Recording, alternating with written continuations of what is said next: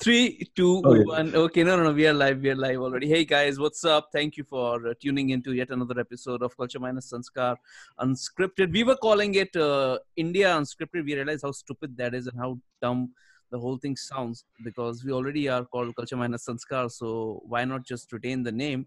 So from now on, we uh, rename it to Culture Minus Sanskar Unscripted, and this is uh, episode number five, if I'm not mistaken. Uh, yes, five. My uh, great friend, best friend, uh, only friend, Sandeep, uh, with me here. What's up, Sandeep? And we have been uh, we've been trying to figure out what to and what not to speak about because sometimes we really sort of go uh, all across the board and we don't know where exactly to land up. And we were like okay it would be good idea to have some sort of a theme to this whole thing because a lot of friends have been actually sandeep telling me that you know hey guys come on man. You just cannot be so indulgent that you just keep talking about whatever the fuck you want. So maybe maybe maybe there is a theme to this. I don't know. But just before the start of this podcast uh, he and i were discussing about this uh, influencer by the name uh, the wandering kamya. Uh, yeah and how how how she sort of uh, this, this is uh, half British, half Indian girl who broke down on Instagram about the Hindu phobia uh, in India, and I think her her idea of uh, of uh, and she's like a spiritual wanderer, so to speak. That's why the wandering is not the physical wandering; it's more like the mental wandering, right? Do we still call them hippies, or we don't call them hippies anymore. We call them influencers. Call them... Yeah, we call them travel bloggers. So, of course. So the wandering Kamya's shtick is that she she goes to all these native uh, native land. I don't even know what native lands are, and she goes to talk to these indigenous people, and she'd go to Mexico, she'd go to Africa, and all those places, and talk about. Uh, uh, that particular culture and when i say she talks about that particular culture that means she poses half naked uh, with some beads in her hair and color on her eyes and uh, talks about the spiritual energy that sort of permeates the universe some some shit like that whatever man i don't know. So she was crying about the other day about like the hindu phobia in india and sort of uh, sort of makes me think about uh, how a lot of it, it, makes me think about two things essentially right? Like how indianness sometimes uh, gets defined by uh, two sets of people. One is the diaspora uh, the people from the indian diaspora from across the world like especially the you know like the western world which is the canadians the americans the australians. Australians not uh, are not western but yeah, yeah they are western, you know they are western yeah. yeah. and the british. And like the indians from these countries they sort of really like to own up the culture for some reason. And then there is a second batch of people who are like the uh, the, the, the western the westerners who have come to india and they like to see india in their own light right? Like all these uh, vice journalists and uh, and इससे पहले like guys like uh, Joseph Campbell and uh, and Sandeep was talking about Max Mueller. So we were like, okay, like it seems to us that the the, the narratives present in the world uh, about Indianness are actually coming from these two sources. And like, what the fuck, right? Because uh, how could you just look at everything from that lens? Am I even making sense to you right now, Sandeep? Because uh, Wandering Kamya's, uh, and you guys got to go check it out on Twitter. She, it's it's there somewhere. She took it down after that uh, but her her breakdown was insane. She went all like, "Oh my God, people, you cannot just hate on Indians like that. Hinduphobia is real. It's it's real." And and I was like, "This is just funny to watch." I'm sure there is some. Hindu there was an element of Hinduphobia amongst the Hindus also, right? In her in her breakdown. I, I, I don't know how to define it, man. She, but I, I I wasn't really listening. Also, actually, I was just like looking at. I was like, "What the fuck? Shit, this looks so fake." So it it, it, it, it just went it just went pretty crazy. So yeah, and and and then then the Twitter sort of erupted, and uh, I'm not on Twitter, but I have this anonymous account which I just used to access these kind of things. yeah, just for these kind of things, right? And uh, i was like uh, fuck man. Like the indian community sort of um, in usa and uk sort of goes crazy about these kind of things. And and when i say the communities means i mean like 20 or 30 influencers who who sort of like to uh, cater to they bring their uh, they bring their tribes along. They bring the tribes along. I was going to say target market all around. yes. I was going to say that TG, okay. you know, yeah to, to, sell to their people right? So yeah that's what I. are influencers yeah. And the tribes are TGs now. okay. So that, that's how it For seems. people who don't know what TG is, TG is basically marketing lingo for target groups. target groups are the people you speak to, right? So, uh, for example, uh, how, give me give me a good example of target groups, uh, Sandeep. Like uh, if you're don't know, Amit I mean, Shah, uh, if you're Amit Shah, you're talking to Mandir enthusiasts. I, I will I'll just talk as a if, if I were make, if I was making candy, if I was a manufacturer of candy, Spoken like a my target group would be kids. if I was Amit Shah, well, it would depend on the season. uh, if you're Michael Jackson, your target group would be kids too. I, that's what I was wondering. Like, you know, the minute I was like, am I walking into something here? Just, it's so wrong nowadays to even reference kids, man. It's just, it's yeah, so it's- sad. it- it is But uh, yeah, but yeah, I guess if you're, Uh, why is this funny, man? This is not funny. This is anyway, let's, so anyway, going back to uh, wandering Kamya. So, So tell me something. Uh, so she she had a breakdown on Twitter, is it? she had a breakdown on Instagram and she took the video down. And uh, I, I Why, think why did she take the video down though? I think because she got a like a lot of flack from real Indians who were like, "What the fuck are you talking about?" When you say real Indians, you mean Indians from the Janma Bhumi, Karma Bhumi of Bharat, is it? yes, I mean uh, people from Ayodhya, people from Uttar Pradesh, people from uh, People from India, basically. essentially Not the NRIs. NRIs would have lapped that shit up, right? I'm exactly. So that's what I wanted to come to. And it's a very interesting phenomenon for me, right? Yeah. Because uh, NRIs seem to like take the shittiest uh, and the most superficial Indian ideas, and they the thing is they run with it. And not only do they run with it, I'm okay with them running with it. It's just completely fine by me. I mean, you do your you do you, right? But then they make it commercial, and they sell that shit Hmm. And they sell that shit as if it's like the true Indian shit there is. I know some people. I think I, if I'm not mistaken, unless I'm horribly, horribly off the mark, and which I can be sometimes. But uh, I saw this uh, NRIs trying to say that you cannot wear T-shirts with gods on them, and you cannot wear all these uh, beads and uh, Hari Om wala bracelets and all because you're appropriating Indian culture. I was like, what the fuck are you talking about? Has, has anybody ever asked you that in India? it's like Is that uh, co-opting shit? Is it? yeah some shit like that like uh, cultural appropriation right like you can my Cultural culture is not my, my my culture is not your Yeah, yeah, fashion yeah. right and Out i'm like you, you cannot. Yeah. Yeah. i'm like balls it is of course everybody's everybody's culture is everybody's fashion right like what are you talking Dude, about those Hindu gods on t-shirts look so cool, man. they look amazing those white t-shirts. Like, it's just I weird. i so saw a guy i saw a guy with a shivji ka t-shirt or like the blue t-shirt and i was like Ah, oh yeah. Because it's awesome yeah. and how many of It's, us it's awesome, man. yeah and how many of us have grown uh, rudraksha I- I- I- yeah, Rudrakshas are so cool. I don't know why. Uh, I mean, I think I just think Hindu culture is kind of cool sometimes. I mean, Indian culture in general, like all the symbols, motifs, they're so uh, so rad. Like tantric Buddhist stuff is like crazy, dude. We have like people head heads bursting in flames and shit, and they say, "Oh, he's getting he's enlightened." So that's why his head is on fire. so it's so cool. It's like one of those things. But and, but you know and, the thing and is, nobody uh, tells you in India that right that don't wear this and don't wear that they're like yeah, हाँ, nobody ठीक है, cares. वो जो No, पहनने का nobody gives a पहनना, shit here. क्या फर्क पड़ता है? हाँ, cool है So, bro. तो exactly AP है. exactly तू हरे राम हरे राम का But- चोट पहन के जाएगा तो कोई कुछ बोलने हाँ, वाला नहीं.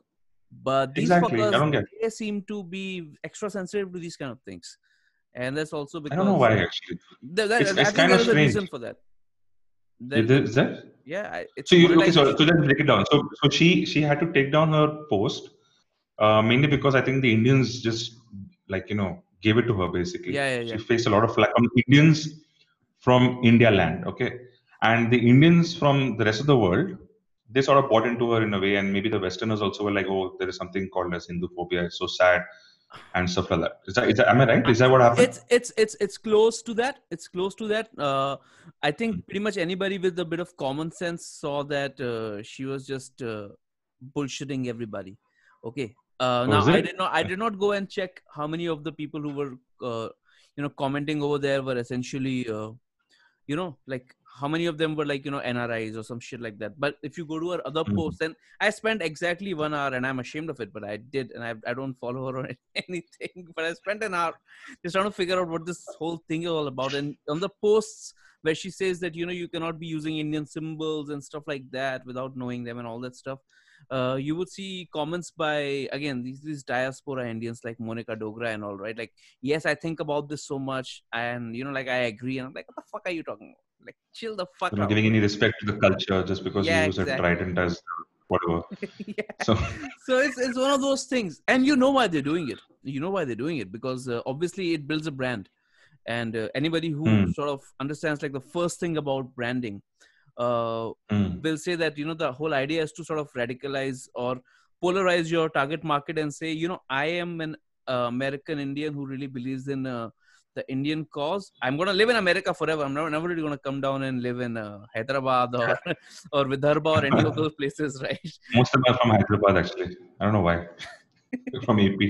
But yeah, all the engineers. so they will never do that but uh, uh, the path that they will obviously do the, the thing the path that they will take is obviously the path of uh, criticizing anybody who even likes indian culture and uh, tries to emulate it by wearing the clothes or by singing the songs or whatever everything is cultural appropriation it's just, just kind of dumb it's just like one of the dumbest things i've ever seen so yeah I don't understand that. I don't know why they, why like um, the Indian diaspora outside of India, they're they're more desi than us, yeah, in a way. It's just so. I, I'm my guess would be the fact that you know most of them are probably first generation, second generation immigrants, so to speak, right? And um, most of them right now, at least, would probably be the generation that is naturalized by way of birth, at least in these kind of countries. Their sense of insecurity from a cultural identity point of view would be quite insane in a melting pot like say america or maybe even canada now the way it's evolving. So i'm, not calling i'm not going to call out uk because that's practically south asian now right? But but in, in in the us and the us and maybe canada to some extent where this kind of narrative is very very strong very very prevalent this kind of branding these kind of cults that are coming up the way they denounce how we use our symbols and motifs and it's really nobody's nobody's business right? It's, it's we are free to do whatever we want with these things. I think it's more of a chest thumping uh protectionist hunkering down you know uh it, it sort of cements their identity in that chaotic multicultural kind of going a the society i think. thing. It, it makes them stand out right? Like what are you going to do? It, it makes them stand out and and they, they they themselves feel like they belong to something some cause in a land where they're kind of born confused right? That the whole stereotype of american born confused desi was a big syndrome in the 90s and uh, to some extent that probably is still prevalent and you know just, just just think about this. I mean there are certain movements like ISKCON which is way more popular in the us than uh, the in india i mean in india you have multiple movement like this. Is just one of them. But in the us it's they are uh, extremely popular. Why is that? I, I don't understand why why that is but see the thing is it, i think i think these these uh, these this kind of a diaspora right which exists outside the outside the country they somewhat share the same uh, 1800s 1900s white man's view of south asia you know? The whole orientalist kind of a framework that worldview where it's a very exotic it's kind a of colorful culture. It's so old. Colorful oh my culture god and it's so old. Yeah so they, they buy into the narrative and then they feel threatened and then they and they want to like sort of protect it. Like they are the pallbearers of these symbols that exist in this land. Completely disregarding 1.3 billion people who exist here who are protecting it or whatever. I mean they are completely immersed it. in that culture from they're living it. We're, we're basically living it. I mean no matter what religion you believe in and everything come eid come uh, come christmas come whatever come diwali you are going to be living it in some way or the other whether you believe in that uh, the religion or not whether you believe in that those cultural uh, celebrations, festivities or not, you're going to be living it. Uh, it's, it's it's extremely. Uh, I, I think it's I think it's stupid. It doesn't do us justice. 1.3 billion Indians don't know how to protect their own culture. Is that what you're talking about? Just because you think that someone would have trident somewhere on the bracelet or something, and they're like, "That's you're not showing respect to the." How how ridiculous is that? The very fact that a trident has actually traveled all the way across the seas uh, into the US, the way it has itself is a mark of some strength. You don't have to protect anything. It's doing well on its own the whole point of Hinduism anyway was in the sense that Hinduism, well, Hinduism because the problem is it's so it's, it's like a cultural melting pot of its in itself, right? When it comes to philosophies, it's just sort of this huge, massive amoeba which just sucks in all the philosophies. So you will have, if, if you want to bring in a Sufi element, you'll have it in Hinduism somewhere. Some pocket somewhere in the country celebrate something that is an amalgamation of all these beliefs and stuff. Those people outside don't understand this about India, which is kind of it's kind of weird. It really is kind of weird. No, and no, no, no one's really chest thumping about Indian Buddhism outside. I don't know why. or Jainism, and it's not that not that prevalent. It's just you know Shiva. Shiva के बारे में कुछ बोला तो मतलब.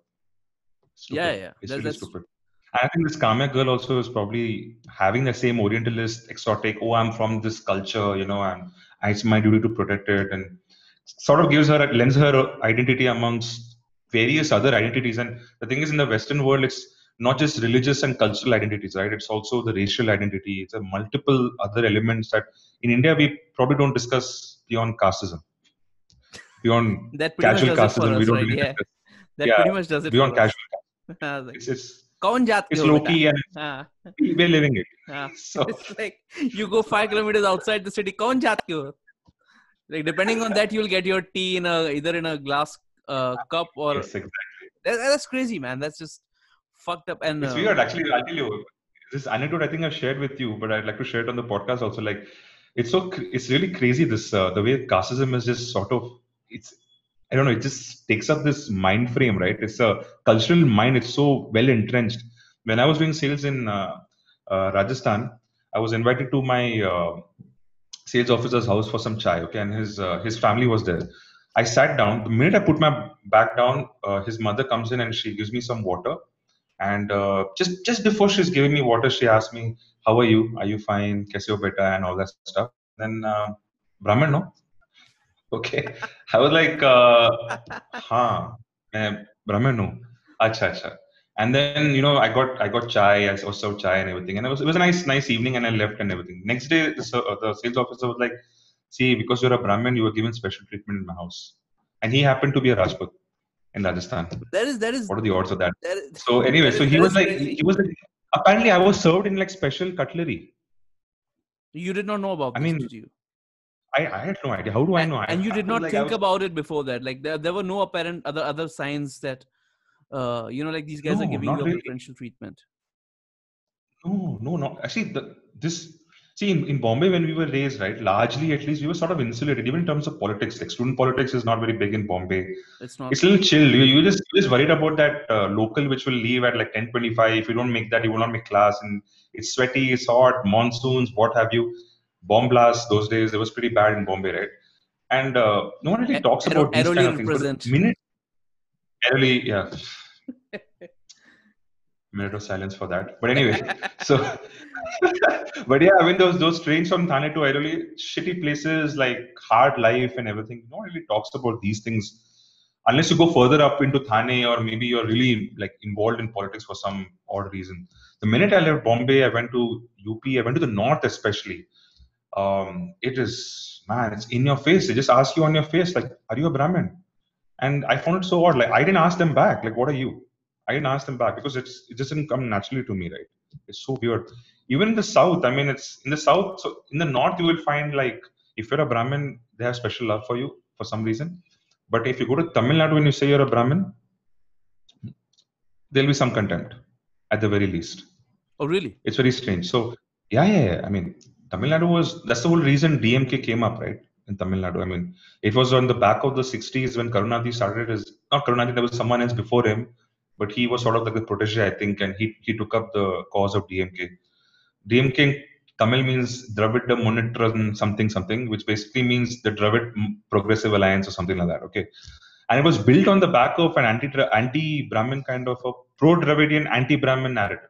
i want to look this up what is dmk uh the full form Yeah, go on Please don't pronounce it. I- I've already I've already murdered it. We don't need a North Indian murdering Tamilian like pronunciation. it's a dravida munitra kazagam no it's not even Kazim, it's Karagam. It's probably Karagam.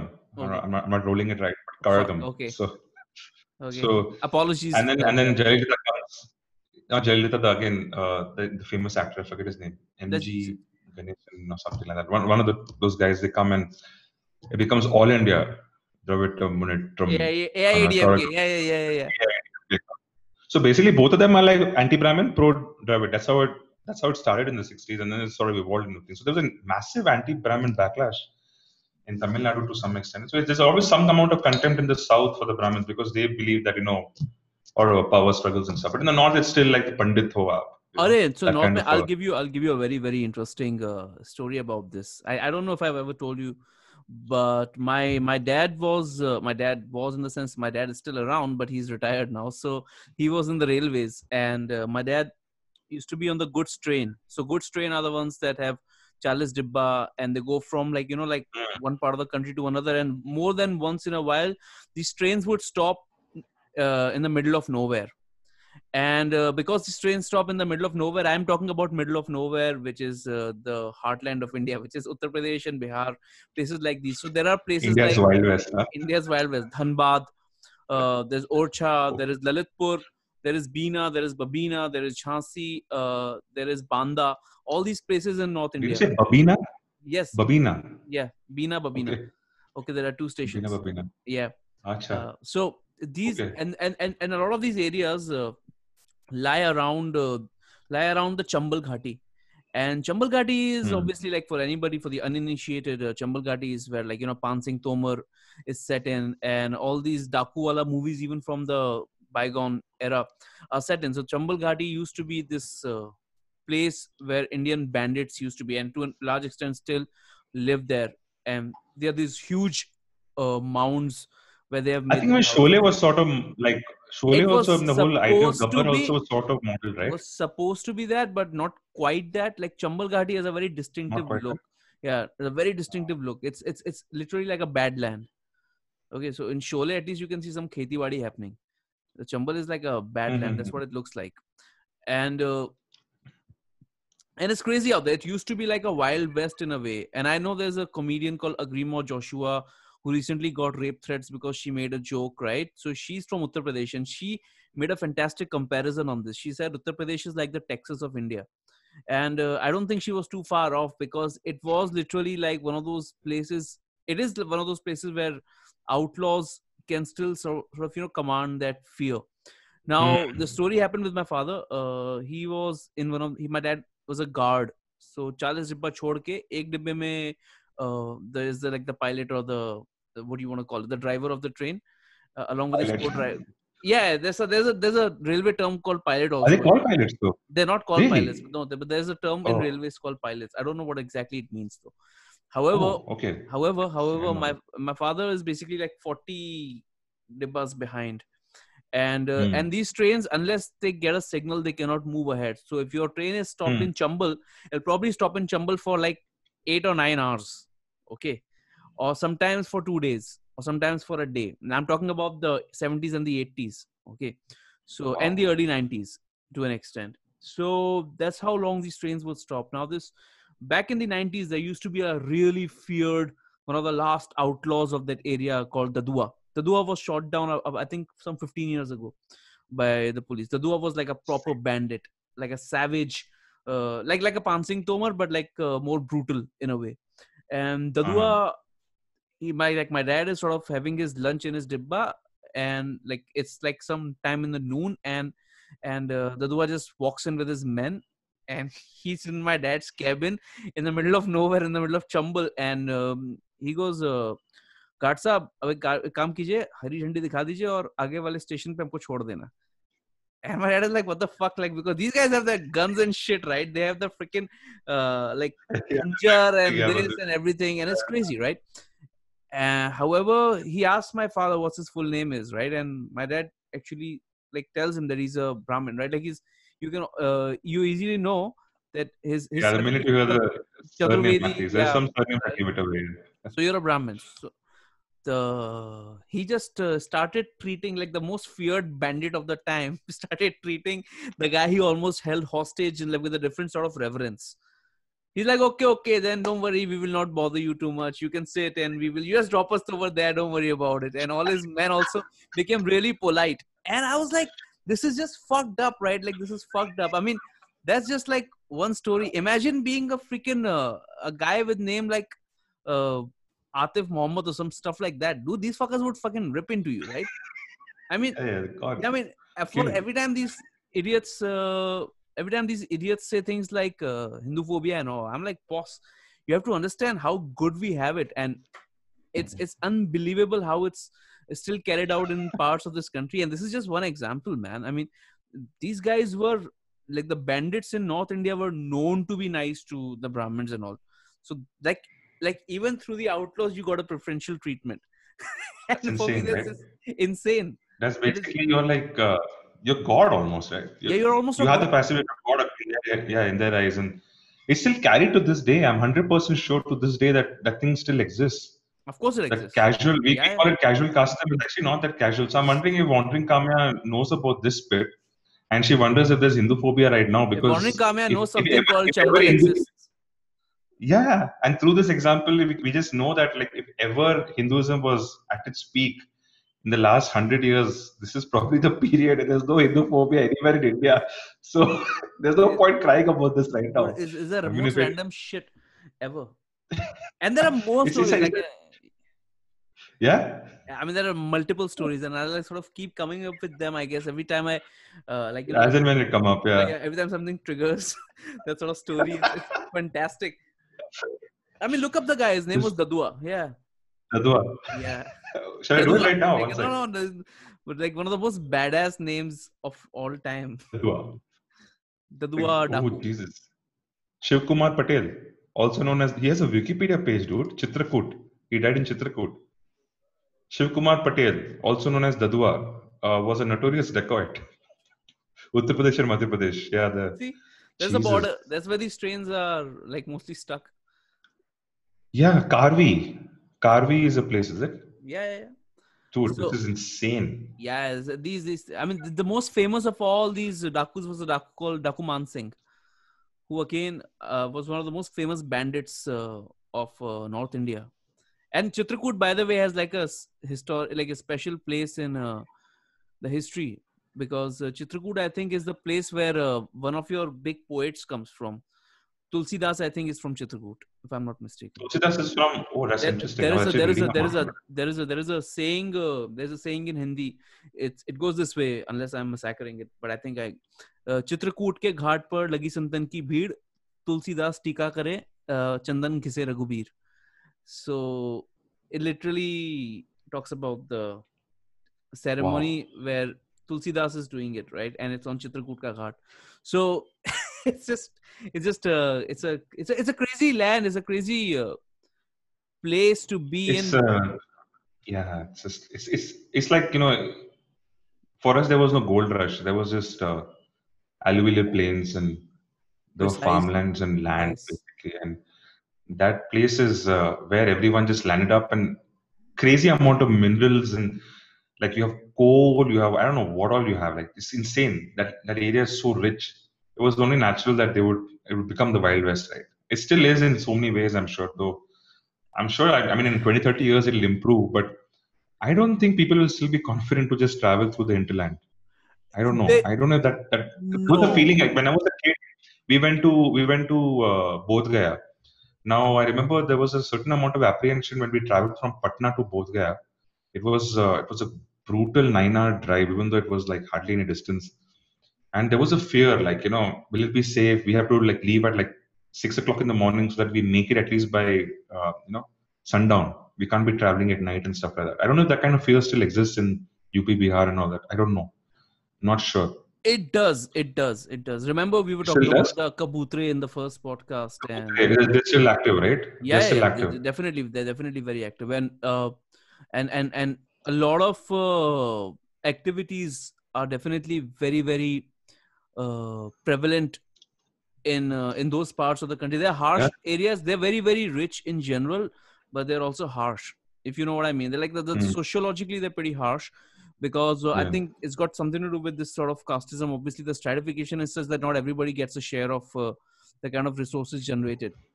I mean, you know what I mean. Uh, but uh, but Yeah, but yeah. it's a very very uh, because once you okay, here's the thing. Once you once you start traveling by road from you know from Madhya Pradesh and then you go into Uttar Pradesh and you see a bit of Uttaranchal, and if you're traveling northwards and you realize like you're in that Gangetic plain, right, into Gangetic plain, and if you're traveling by bus or something, and if you sort of ignore the pollution, if you ignore the population, and if you ignore the like the kind of sh- uh, shit show that goes on over in that area for some time, you'll also see how green that place actually is and how brilliant the land is, right? And how rich in general.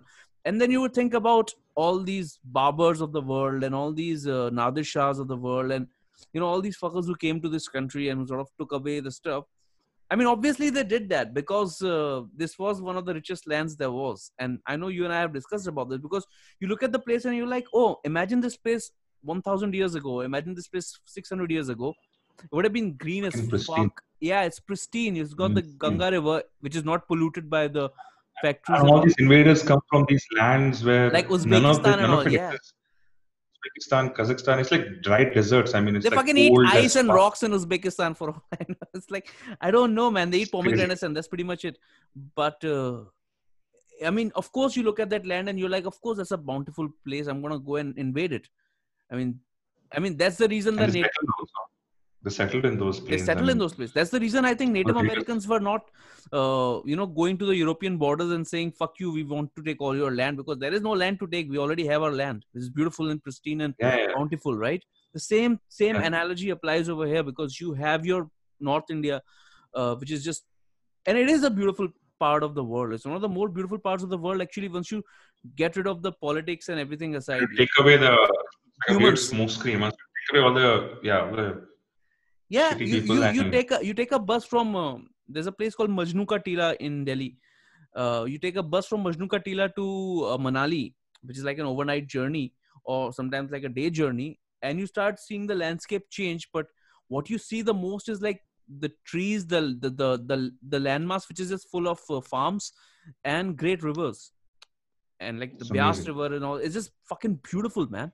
So i mean which is just very strange for me how we have led to this decline of that that that that part of the world which is just like like how incompetent do you have to be or how much exploitation there has to be done for that part to go from like you know why else would like a fucking akbar or any other king would live there? Or why would a like you know like why would a chandragupt like long time ago 2300 years ago or 400 years ago uh, would want to go to magadha of all the places to sort of establish a kingdom these places were freaking heavens but yeah, uh, yeah I mean, it takes I mean, it takes a bit of British. It takes a bit of.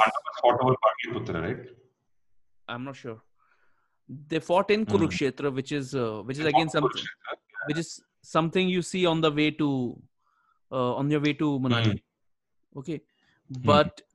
But for me, it's just like okay, so how much did we get fucked by the British, and how much things got fucked after the independence by the like by the people over here itself to sort of take their place from one of the most prosperous regions in the world to like a ruin. I mean, that's just it's just like bad right now. I mean, we just we got we got fucked because we got plundered, but we got plundered even socio-culturally by the British and everyone, right? And that's that's like a nice segue to go back to Kamya.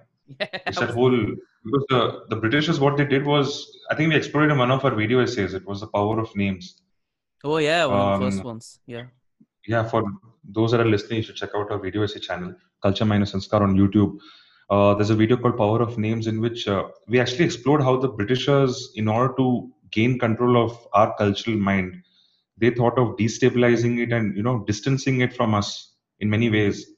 And one of the ways they did that was to adopt a certain Orientalist view towards our culture, which is also in a way inspired. I'm, I'm assuming it has inspired even Kamya in many ways. They said oh, you know, this place is exotic, it's pristine and everything, but at the same time, it's heathen.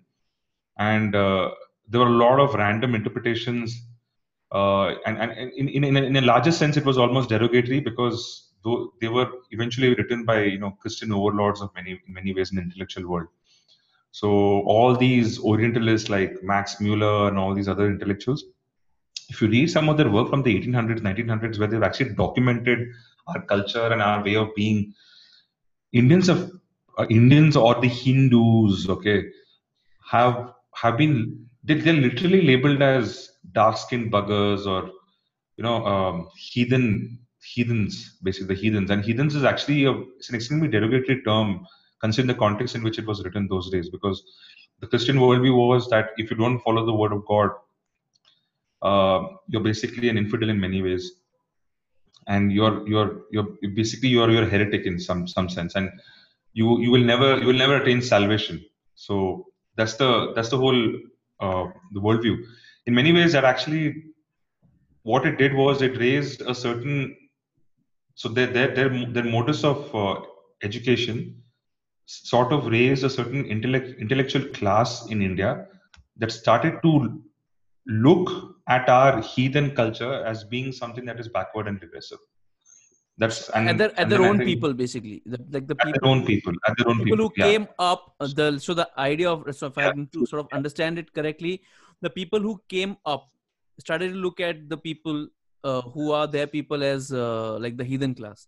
So if I am educated heathen now, class. if I am an educated man now, ed- educated Indian, I don't consider myself as one of the Indians anymore. I'm like, fuck those guys. I am more like a British guy.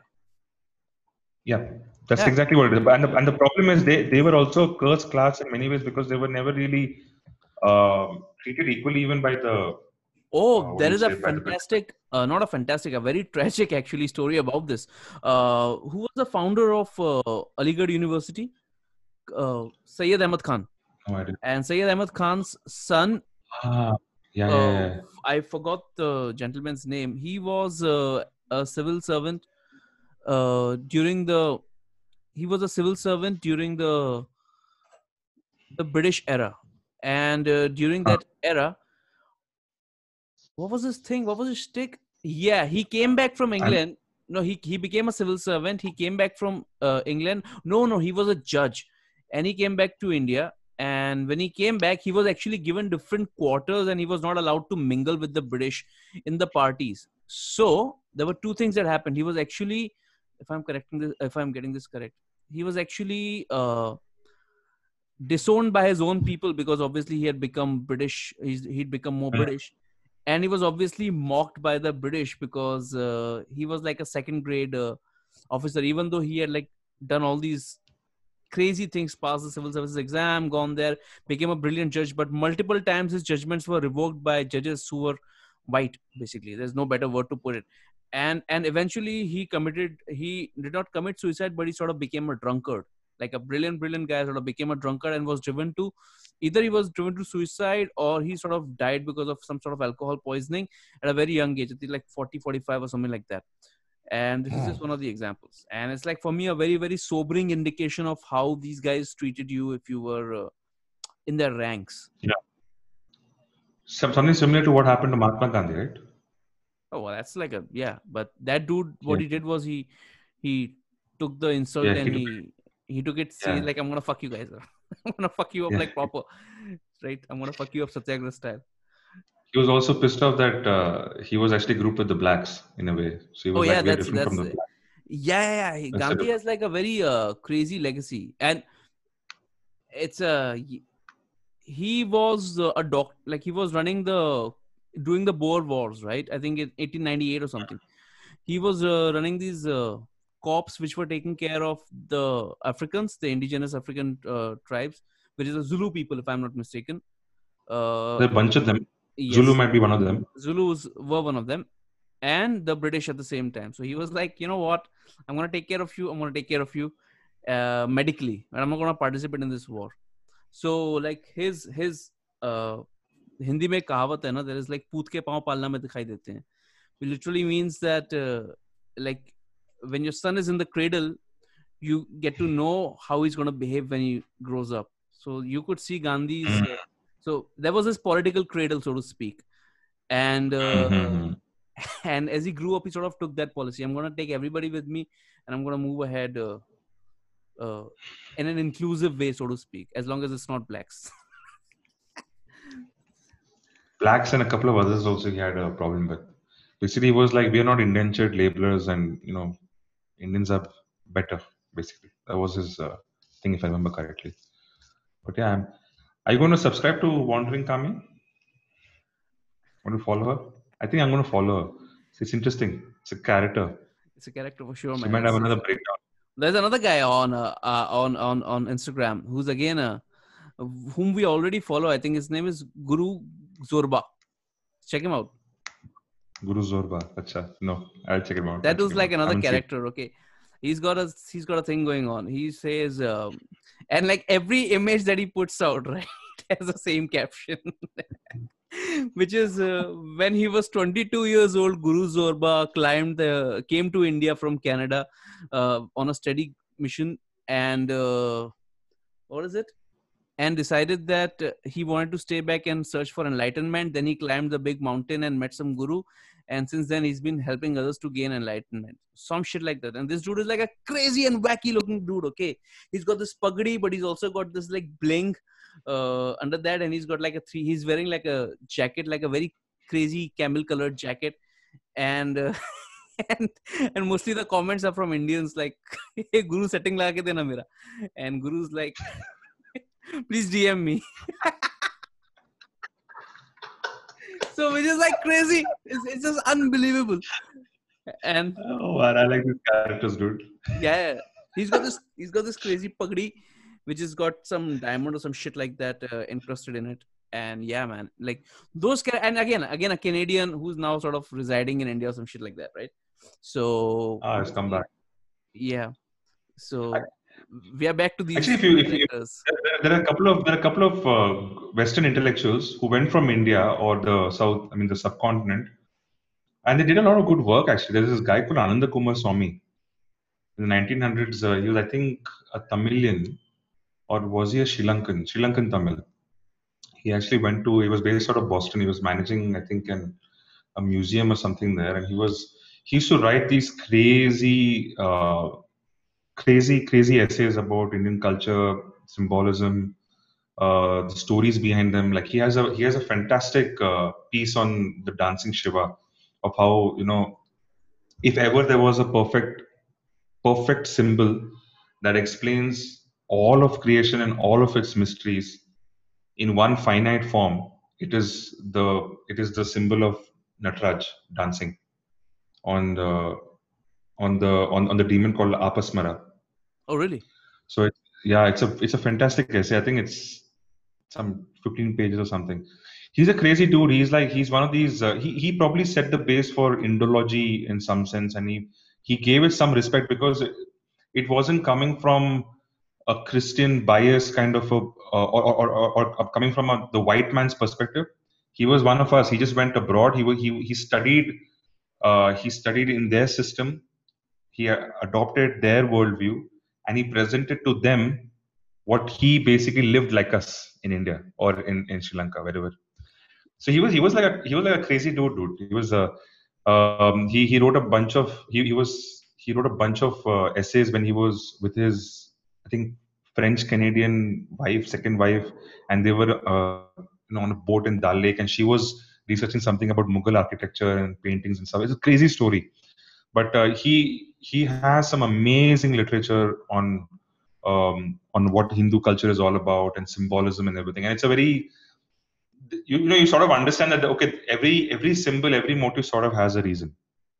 Everything has a reason, and he he, he would he would be some one of the few Western sort of intellectuals at least who I would listen and I, I, I can read and I can be like okay there is some objective unbiased kind of opinions here, and uh, I think I think he also inspired the likes of uh, Aldous Huxley and many other intellectuals who sort of uh, took on this new, like reverential kind of an outlook to Orientalism sincere. or the South Asian. Hmm? And more, more sincere, much more, much more sincere, more. So the, they were like, you know what, these guys had it. They, they knew what was coming, or they, they knew they had figured something out. It's just that the the previous guys like Max Muller and the like, they didn't, they couldn't understand it but with Ananda Coomaraswamy and a lot of other these other such intellectuals, right, they presented a certain view that was sort of easy for the Westerners to also understand that because there's a lot of there's a lot of complexity in our culture, right? There's so much even, complexity. Even we don't get it. Different visual languages. Even we don't get so many things. Like it's it's crazily layered. I don't know. It's so crazily layered.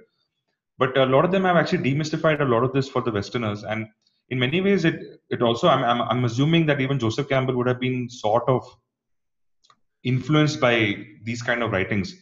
Aldous Huxley has a beautiful monologue on uh, how the Dancing Shiva actually um, has influenced him, and I think in his book Island, he has gone deep into the the symbolism behind the, the image of Nataraja, and he has I think two or three poems also dedicated to Shiva in the novel of his.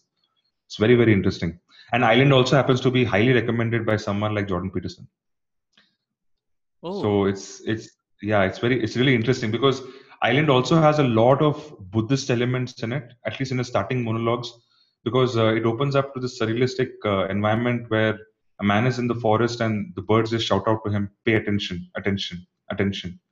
So it's it's it's a, it's, it's an extremely philosophical novel. I think you should just read it. I, I would urge even the the viewers to read it. It's it's something you you don't read like in a span of one week. You sort of just blend into it, immerse in it. Take take take your time. Take your time because it's it's fantastic. So Aldous Huxley was someone who was heavily influenced by Ananda Coomaraswamy, who also started this sort of this philosophical movement called perennialism. So it's it's it's it's it's quite uh, it's it's quite complex. It also has What some is it? What is parallels with the Theosophist movement. I am not. I'm not. I'm still. I'm also still reading into it. So I think I'll just keep quiet because I'm not really 100% sure. I can read out to you from like Wikipedia, but I'm not. I haven't internalized it to talk about it. So Hmm. I think it's uh, it's it's. I think some some amount of eternalist kind of philosophies and uh, hinging on eternity. So it's it's sort of what you would get with when you blend Vedantic philosophy with Theosophist doctrines, and then you have this weird blend of metaphysics that come out of it. But uh, it's it's it's not that simple. Also, it's it's it's pretty interesting. It's it's called perennialism. So yeah, I mean these kind of guys, you know, these kind of guys, they have sort of and and, people like Radhakrishnan from India who have really brought about this this is a huge corpus of literature now that you can just dive into and you know that okay fine now Indian culture is worth something. It's about something. It's not just heathenism. It's not just idolatry. It's not something that's blind you know ritualisms dogma. It's not like that. It's just there's there's insane amount of philosophy is just layered into symbols in the physical world for the normal layman and laywomen to understand but it's it's fascinating and Have- then you have the ramanujans who have evolved through the late 90s and stuff so it's it's fantastic so i i wonder if wandering Kamya has read these people because then she would know that have you have you which which Hindu wisdom is safe in, in the face of Hindu phobia. Oh shit! But the, there's a decline, bro. it's probably like easily 1.1 billion across the world right now, and it's it's in decline. Sure. the way we breed, have you have you have you uh, you you know you like you have touched upon uh, symbols like twice right? And uh, have you ever uh, had a chance to read uh, carl jung on talking about symbols and symbology in general because Yeah, I he mean, was pretty I have. fascinated with the indian symbols i mean i mean honestly speaking to be fair i mean he was fascinated with symbols from across the world and india just happens to be Hmm. one of those ancient cultures which had just too many of them and and uh, and uh, like he has a very very fantastic i think definition unless i'm very mistaken uh, no i'm not mistaken about this i have a book somewhere over here it's called uh, man and his symbols by uh, Sigmund Freud. Yeah, yeah. yeah, yeah, yeah. Shout out to my friend Yashlav who gave it to me on my uh, on on Secret Santa. So, man and his symbols is basically it starts with uh, uh, he he distinguishes between uh, signs and symbols, and he says sign is Hmm. something that you just uh, start out and it's like a visual representation and nothing more. So it's just like a Hmm. visual element, and that's a sign, right? And it can mean Hmm. whatever you assign to it. Symbol, on the other hand, you cannot just assign a meaning to a symbol. Symbol has been around, and it has its uh, it has the meaning ingrained in it, uh, which you don't really get to choose. Like you cannot just take a cross uh, and start a Hindu nationalist party. You know what I'm saying? You cannot ascribe a different meaning to a cross, right? Or uh, or you cannot just take uh, like you know, for example, like uh, the the Nazi swastika and uh, Hmm. just go and start a humanitarian party because you will know that there is a meaning ingrained in it. And uh, that's that's what he started off with. And i was like that just really makes so much sense which also means that there are so many symbols across the world especially in india and they all mean something very unique. And it's just very interesting to me how a lot of these symbols got their meaning and how these meanings come about over the course of like thousands and thousands of years of generations so that for me is really interesting so i was wondering if you've read anything about it ever Yeah, I mean, I have read I have read some amount of Carl Jung. I actually read that book also, Man and His Symbols. It has a lot of um, it, it has it has a lot of deep dive into dreams because Jung was extremely fascinated with how dreams was was the source. Our dreams are the source of so many um, religious and spiritual symbols, and certain archetypical forms, images, narratives that sort of play out, right? Uh, and and it's almost transferred from into our subconscious from the unconscious realm, right? That's, that's basically the collective unconscious, which is which is which which some some intellectuals like I mean even we have called it like the cultural mind or the dharmic mind or whatever you want to call it. That information repository sort of just permeates the people of each culture and they without them knowing it they're actually replaying all these images and they're replaying all these archetypical stories in them.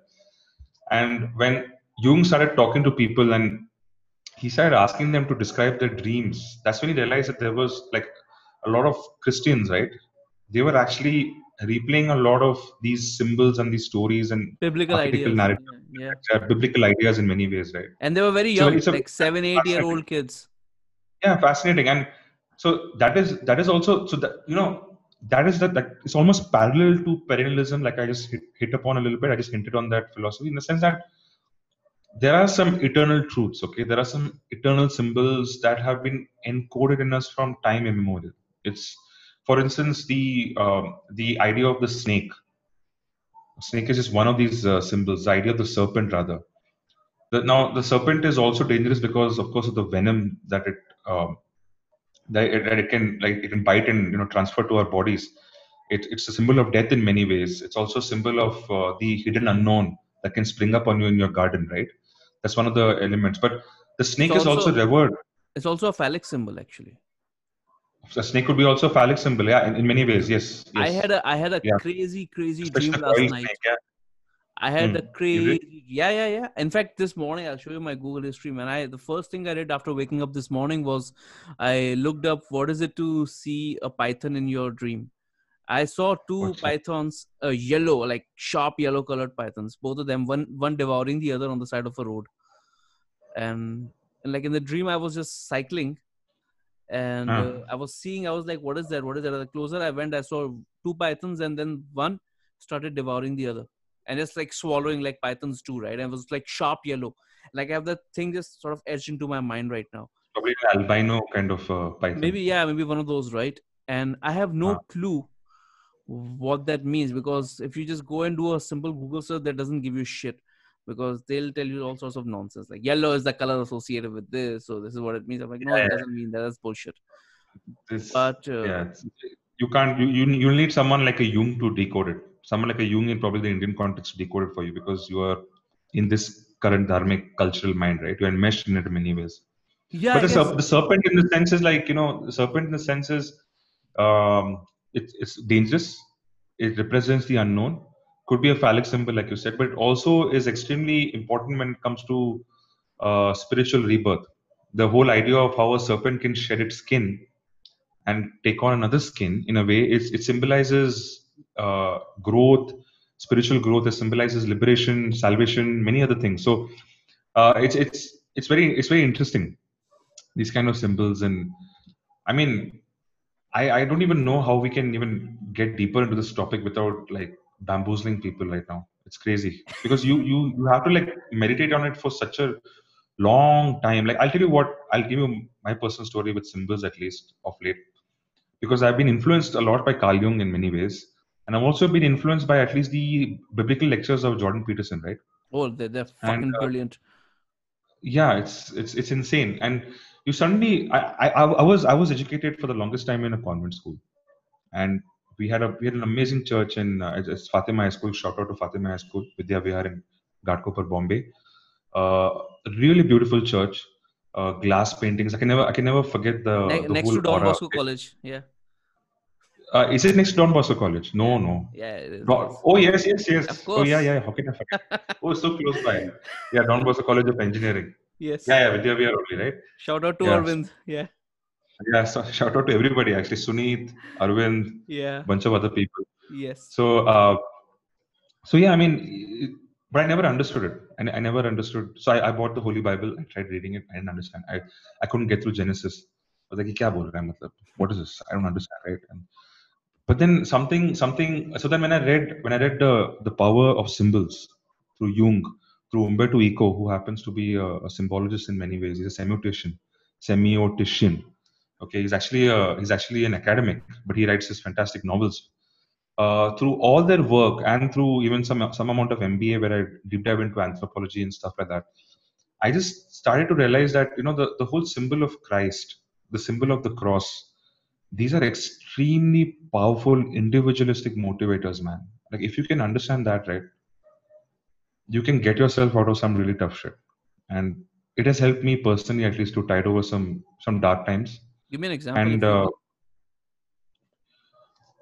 see, the thing is, uh, okay. So one example is, uh, so the, the, so there was uh, there was obviously um, a fallout. Let's just call it a fallout because I don't want to go too much into my private life. But there was a fallout of, of types, and it, it, basically fucked my mind over. Okay, I was I was pretty much in the dumps, and um, there was no there was no silver lining anywhere. Okay, and I'm talking about months. I'm not even talking like days and stuff. I'm not talking about depression and stuff because that is that is something that I've learned to like cope with and stuff. It's it's not that big a deal. A lot of people make it a big deal. It's not. But uh, it, it is a big deal if if you're like if, if depression is a problem, especially if you're medically proven, clinically proven, and if you don't have a support system. So if any, if again, so I, I would like to take back that statement because it's a it, it might come across a little insensitive because I understand the problem and I know people who actually suffer from depression. If you have a problem, please reach out to people. Please reach out to like uh, people who will understand you, not who will give you suggestions and you know solutions. Just reach out to people who will understand and be with you okay so anyway so uh, so these dark times were, were were an external stimuli it wasn't it wasn't something internal that i could cope with okay and uh, the thing is the, the, the power of the, the symbol of christ right uh, it's this is my this is my kind of an interpretation. I'm not sure if if it's accurate from a christian theological point of view.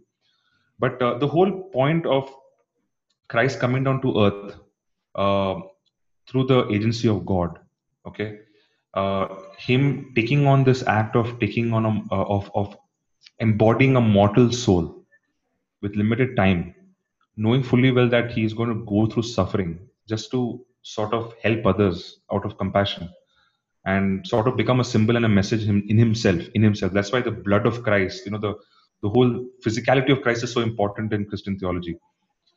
That is uh, that from an individualistic point of view it's actually quite it's it's quite inspiring for me. It's it's very strange.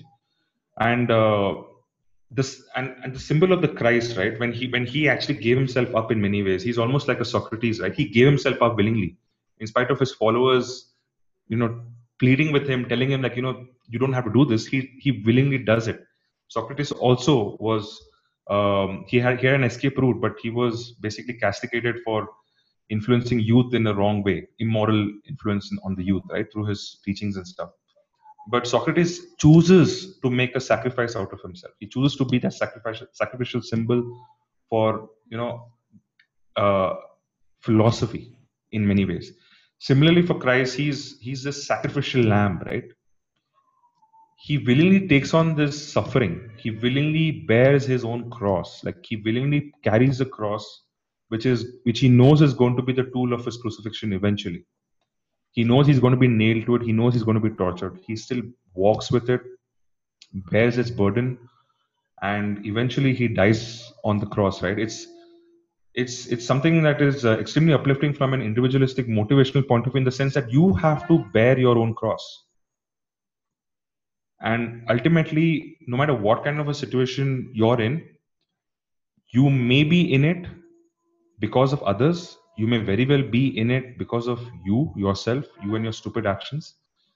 But ultimately if you want to get out of it you will have to make the first move. You will have to bear your own cross and get it out get out of go through your crucifixion in many ways and then sort of embody the serpent and come out in a different way. That's the idea of the yeah, hero also right you have to die. yeah, yeah. the phoenix yeah, idea that you have to die and then be reborn.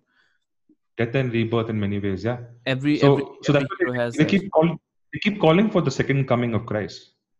That's one of the reasons they keep calling for the second coming of christ. I'm i mean uh, this may not be accurate. If if if if, if ever we have like the, the, huge insane reach where like christian theologists come in and they're like kya bol raha like you know have you even internalized anything? and stuff like that.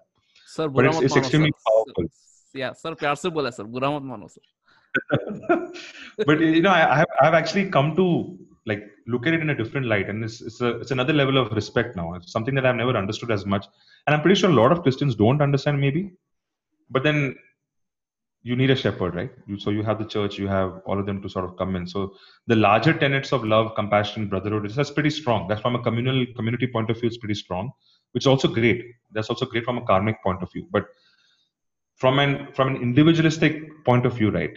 That if you want to get out of your shit, or if you want to do something good in life, or do something good and worthwhile in your life, the nothing nothing is better than the symbol of uh, the cross for me in many ways.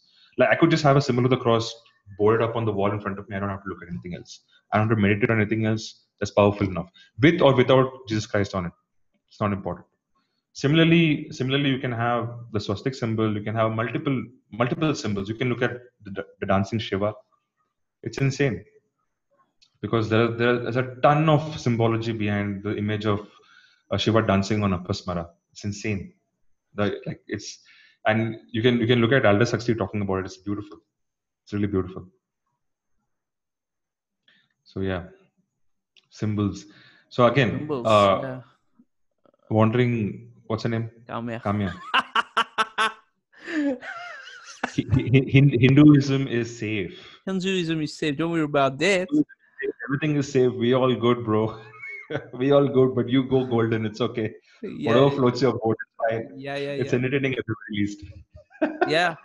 I guess. I mean, for sure. I guess. I mean, yeah, man. That, there's, there's so much inspiration to be taken from everywhere so Oh, much absolutely, inspiration absolutely, absolutely.